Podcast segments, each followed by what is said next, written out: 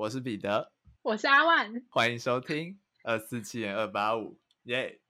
就是新的一集了。好，我先来分享最近看到的一个蛮有趣的现象，不知道大家最近有没有吃 B T S 的联名的鸡块？你有吃吗？我没有吃哎、欸，它就是十块鸡块跟搭配薯条这样，对不对？重点是它有两个新的酱。那我先跟大家讲，我有吃鸡块，但我没有吃那两个酱。为什么啊？你都点了，你不加那个酱？因为那两个酱，我在柜台点的时候，那两个酱都画了辣椒的图案，因为我本身不吃辣。我我知道你不吃啊，因为你是吃一点点辣，你就会整个下雨的人。对，我就会我就会像从河里打捞起来一样。我突然想到 又, 又是我们的回忆杀，这可以讲吗？可以啊，就我们之前不是去吃一个香料咖喱，香料咖喱 哦, 哦, 哦中山那个是不是？对，反正我觉得蛮好吃的，不错不错。那个香料咖喱顶多就是微辣，就是一些新香料的辣酱，不是辣椒的那种辣。哇，我那时候低头吃完，然后抬头看你就在下雨哎、欸，就是真的、啊啊、我, 我头上有一片乌云，然后这一直下暴风雨。然后我还问你说你还好吗？然后你说还可以，然后你就我说那我去装水，你还要？你说还要。我看出来你真的很需要水。我就是很容易会脱水的那种人。好好，那不是重点，重点回到鸡块，我就只有吃糖醋酱就对，我就还是因为我是糖醋酱的忠实信徒。我不会轻易背叛糖醋酱的。可是你都不会想跟他浅尝一口，就即使你真的会下雨，但你还是想沾一口那个酱，你也不会。不会，我只要看到辣椒的图案，我基本上就是能避就避。因为你不喜欢那种生理反应是吗？我不喜欢一直流汗，因为现在这个天气已经在一直流汗了，我又吃那个就会一直更流汗。嗯、跟你吃麻辣锅都是一定要点鸳鸯锅这样。对，哎哎，但是但是。前反正就前几天，因为最近大家不知道不知道大家知不知道，就是很多火锅店外带都有打折、嗯、然后我们家前几天就订了麻辣的外带，然后那个麻辣锅的香味真的很香，然后我就想说那我来浅尝一下那个麻辣锅，我发现没有很辣、欸、但你还是不是会流汗吗？就只要有一点辣。可是我那一天没有什么反应、欸、我不知道那天是不是哪个开关坏掉了，反正就那一天没有什么反应、欸，据我所知你好像都会有这种下雨反应。对啊，那天居然没有下雨反应耶，难道是我连我体内都缺水了吗？那你们那天也是点鸳鸯锅就对了。是鸳鸯锅，就是我只是想浅尝一下那个麻辣锅的味道。好吃吗？当然外带还是有差，就是你知道、嗯、吃火锅就是，而且不是吃到饱了啊。对啊，对，就是图一个 feel。 但是我觉得真的是便宜蛮多的，它原本的价格好像是一千一千多，然后是六人餐还是两千多，然后最后只要七百块，哎，这怎么会扯到麻辣锅？反正就是我那时候对吃的，反正我最后还是没有选择新的酱，我就吃了旧的酱。这样，后来不是最近很常在网络上看到，就是虾皮有人在卖那个袋子吗？嗯，我觉得大家真的是疯了耶。完了完了，讲这句真的要被杀，要被 B T S 的迷被杀。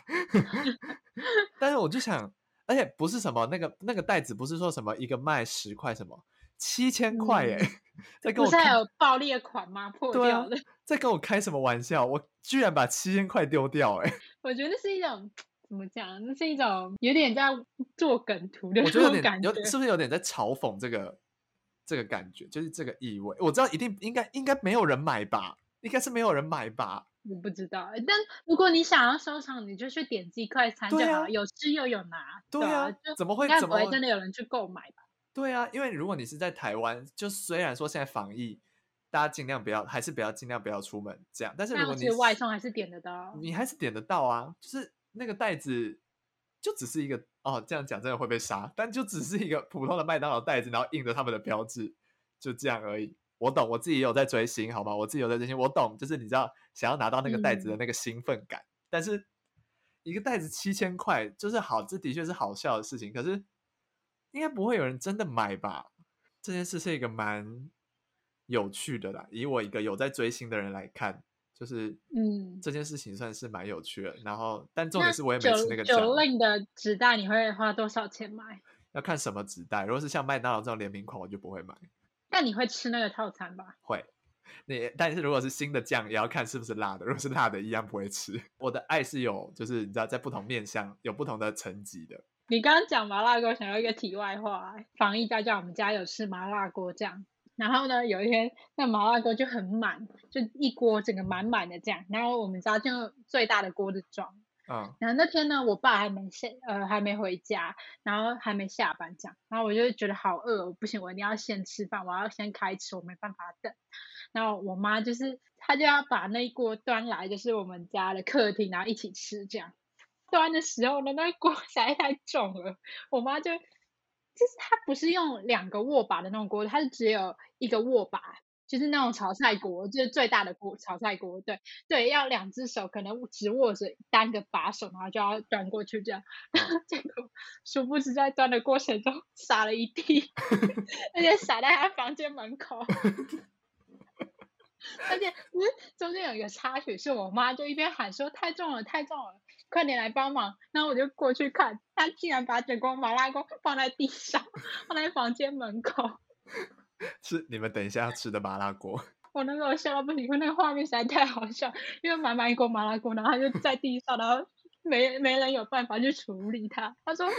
我我爸想说好，那你就放了，放到爸爸回来好了，嗯，然后我们再请他来端。但是他还是觉得放到那边也太夸张了吧，就是整锅麻辣锅放在房间门口，这像话吗？所以他还是执意就是把它拿到客厅，结果就在端起来的瞬间啪洒到他房间里面，就整个大乱大灾难。对，而且那个还是有很厚很厚的辣油，所以又油又辣，你知道吗？很难清吧？对，真的超可怕。后来我就觉得太好笑，我在旁边已经笑到无法自己了，已经不饿了，笑到不饿了。我妈还在擦，我就先加热来吃了。我这是一个好不孝的故事。你就是一个不孝女，有超能力的不孝女。我就觉得那个麻辣锅在地上那个画面实在太荒谬了。好，我要来分享我真的要讲的事，就大家不知道最近有没有听到一首歌叫做《金曲三十二》的那个《手牵手》这首歌，啊，有有有。就很好听，对不对？然后反正呢，我那天就在 YouTube 上看，我就开始在回忆一件事，就是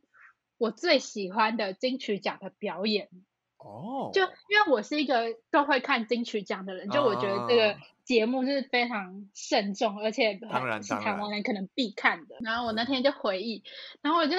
我怎么想来想去，我都最喜欢一个表演是在二零一四年第二十五届的时候，有一个表演叫《王者之声》。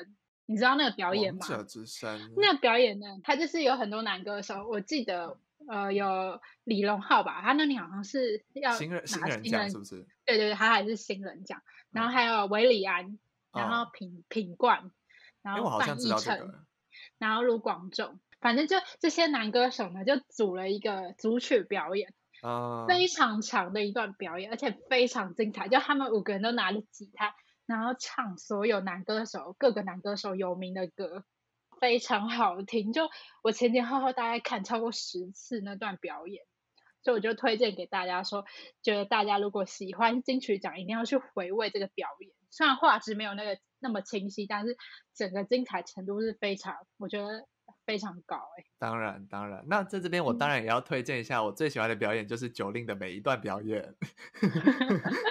那最近的最近的发言，对，最近的就是来自二零一九年第三十届金曲奖，他表演啊，那个嘛，就是他跳舞有很多特效的那个。对对对，那个真，我跟你讲，你没看过那个，真的是你，你真的是给我去看一下，因为那真的已经不是，那真的不是一般台湾层级可以达到的表演的水准，那已经是葛莱美层级的表演了。他他一个人就哎、欸欸，真的，他一个人就动用了三十几个舞者，然后那个大的特就是他们在每一个格子里面，那些舞者就算就是撇开九令很厉害没错，那些舞者也要在，嗯，就是他现场音会有回声，就是很复杂的一些，就是你知道，而且他们看不到其他舞者，对，他们要同步进行那些动作，所以那些人也很厉害。反正就是九令的每个表演我都看了应该一百次吧，连九令得奖的片段我都看了，每个都看了一百次。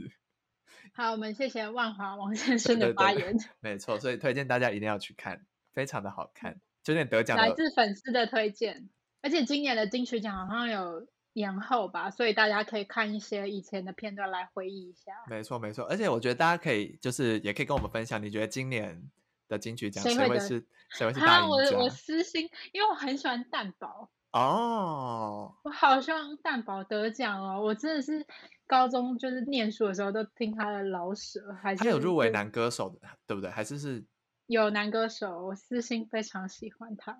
哦。女歌手我当然希望田馥甄得奖啊，因为我觉得《无人知晓》这张专辑做的太好了。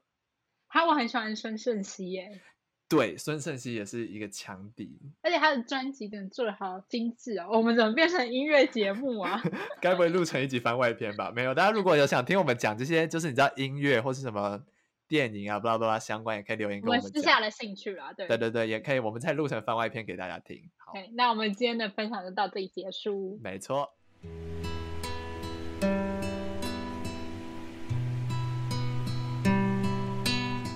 接下来就进入今天的主题，今天换我分享了。我今天要跟大家分享的这个案件一样是来自于美国。这个案件的重要程度是在于说，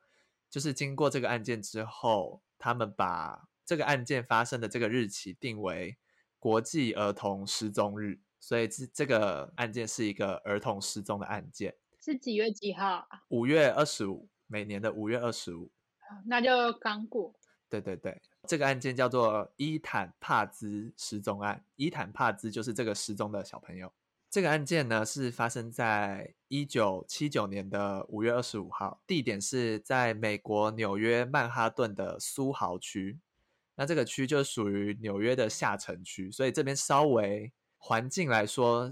比较乱一点点。然后再稍微提一下一九七零年代，那时候的这个地方其实有很多大量的工厂建筑是闲置的，就是没有在使用的，但是就是相相较来说，那边的房子的租金就会比较便宜，嗯，所以其实那时候吸引了很多艺术家住在那里，因为那些艺术家其实需要很多自己的空间创作。那刚才有提到那边有很多工厂型的建筑是会另外改建成房子来租，所以他们其实每一间房子的空间都很宽广，而且那边好像都是排楼，就是他们不会是透天的一栋，他们好像都是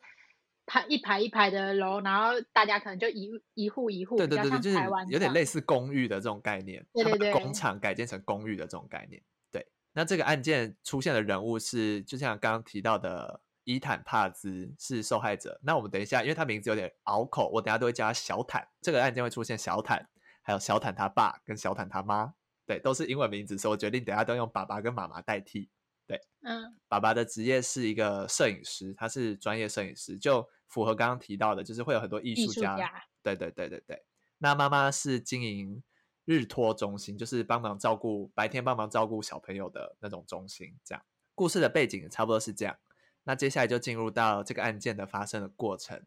那一天是五月二十五号上午。在那一天之前，其实刚刚结束了一个事情，是有一个长达六个星期的校车罢工事件，所以到了五月二十五号那一天，校车就恢复正常的营运了。原本在罢工的那段期间，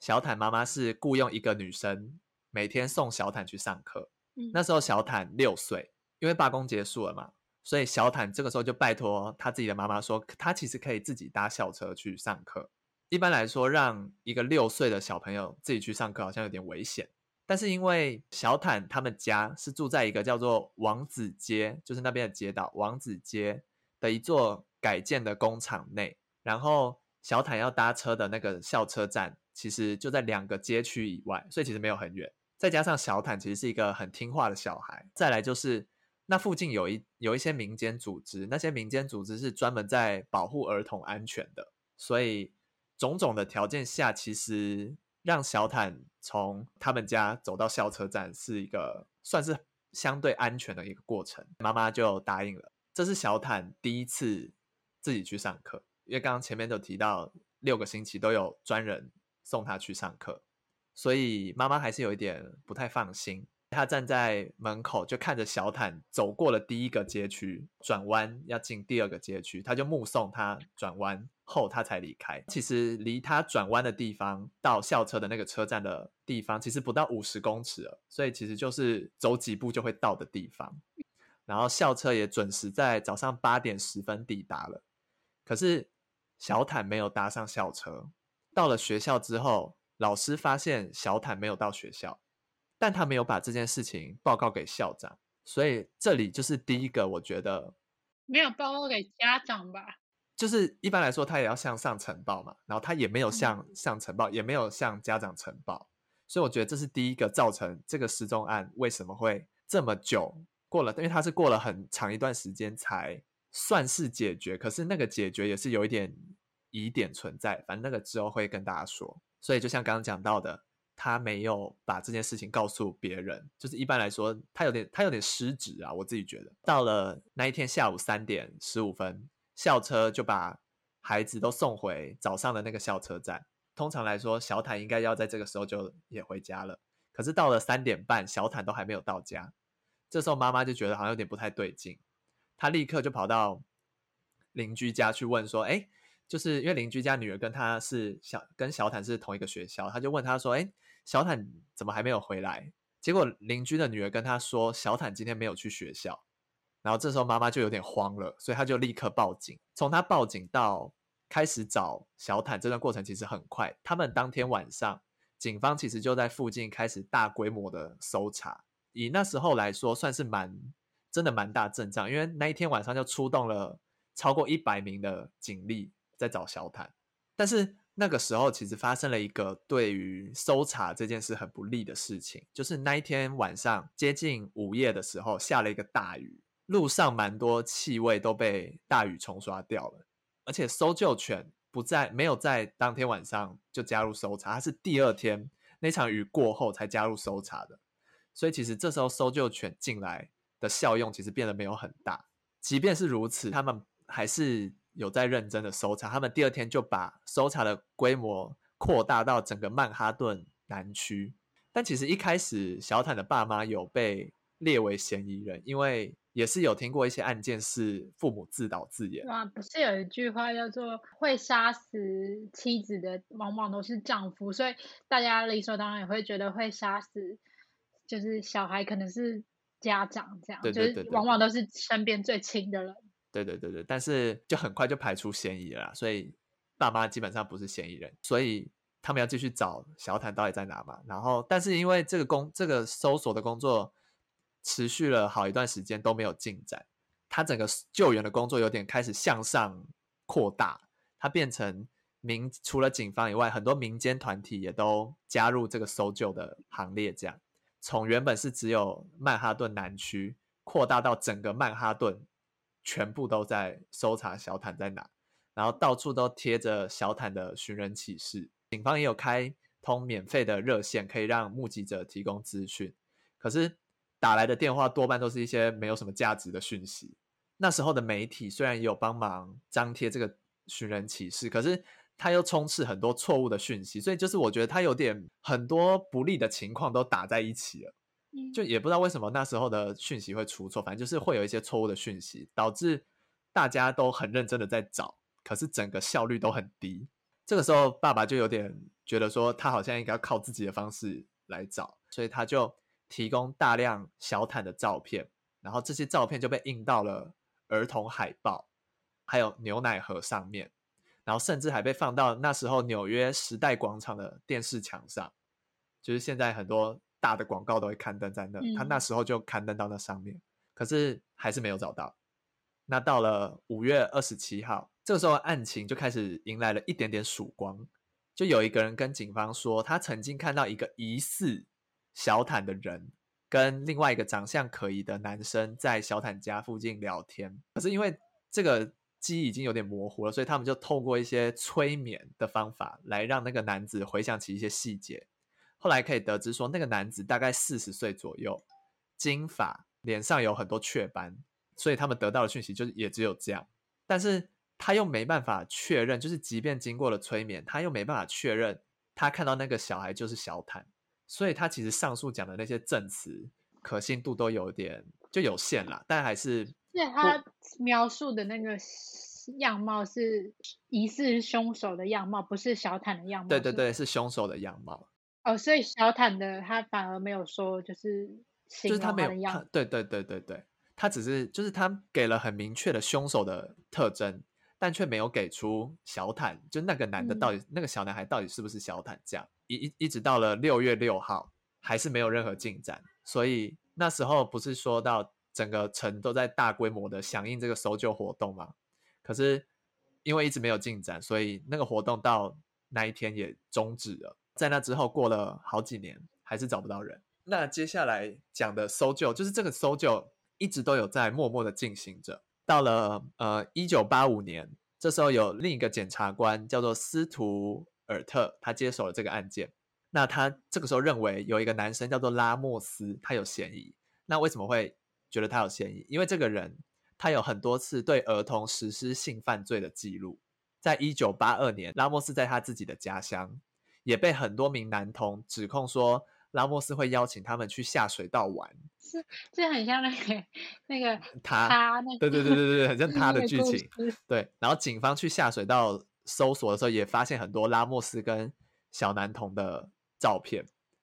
而且发现他诱拐的那些小男童长相都跟小坦很类似，就是都是同一个型的。而且还有一个蛮关键的因素是，拉莫斯认识在罢工期间送小坦上课的那个女保姆。但是就是在这一连串的就是这么多感觉，就是好像就是他的这这个证据下，他说小坦的案子跟他没有关系。回到了就是一九八五年，就是检察官在侦办这个案件的时候，刚好那时候拉莫斯正在因为他涉嫌另外一起儿童骚扰案，所以而被逮捕。那检察官就趁势也来深入调查一下。拉莫斯就承认说，在小坦失踪的那一天，他确实是有意图想要诱拐一个小男孩，但是因为那个小男孩说他那个小男孩好像没什么兴趣，所以他就想说那就算了。然后他还目送那个小男孩去搭地铁，那个小男孩跟他说哦，他要搭火车去住在华盛顿高地的亲戚家。可是问题来了，小坦根本没有任何亲戚住在华盛顿高地。那我怎么知道他不是编的？搞不好除非他有真的找那个小男孩来证实，不然搞不好就是他是编的、啊、对，就是不知道。可是他又 百分之九十 可以确定说他看到的那个他目送的那个小男孩就是他在电视上看到的那一个。然后他甚至之后就是那时候不是说有大规模响应找小坦的活动吗、嗯、他还有帮忙找小坦，但是他从头到尾都用那个小他确定他送的那个小男孩就是小坦，他确定他送的那个小男孩是电视上的小男孩，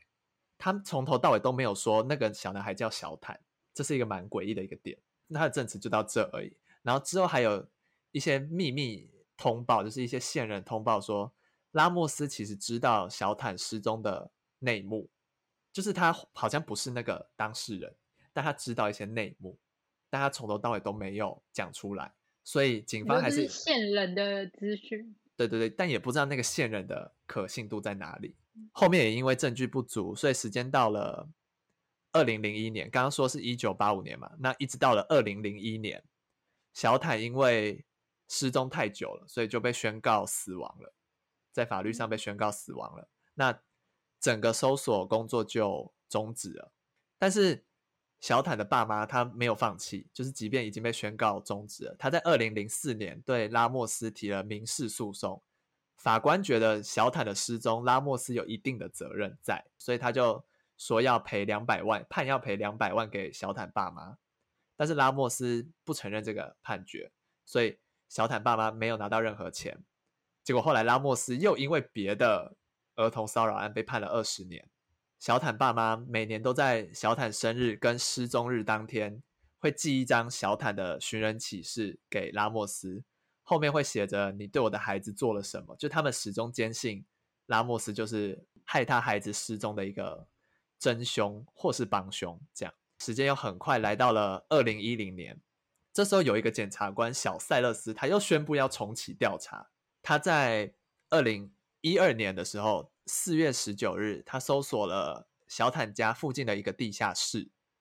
因为有呃证据说在一九七九年，就是小坦失踪没多久，这个地下室有被重新翻修，然后它原本是一个木匠的工作室，在小坦失踪的前一天就曾经在这个工作室帮忙这个木匠，木匠还给他一美元当报酬。可是搜索了四天还是没有找到任何东西，所以时间又来到了五月，这时候案件有了重大的进展。警方这时候就逮捕了一个男子叫做佩德罗，他那时候十九岁，也住在苏豪区，就是小坦家附近。然后案发一个月后他就搬回了新泽西，然后在那之后佩德罗的姐姐跟当地的一个教会领导人就偷偷跟警方说佩德罗在一九八零年代的时候透露他自己杀了小坦，然后当时还有一些 教, 教会的朋友也在场。佩德罗姐姐还说这个事情其实在他们家是一个公开的秘密，然后我就在想说都已经有人告诉你，你为什么不在当时就讲出来呢？可能是因为他是他的家人吧。对，我觉得就是这难道没有形成共犯吗？就是如果这个案件属实的话，难道不是共犯吗？或是帮凶？对，就是有一些道德层面的一些问题啦。那到了五月二十四号，佩德罗就承认了，他承认说他自己杀死了小坦。整个案件的过程是这样，当天小坦出门前其实有跟爸妈说要用木匠那里拿到的一美元去买饮料喝。佩德罗刚好是那附近的一个商店的员工，所以小坦可能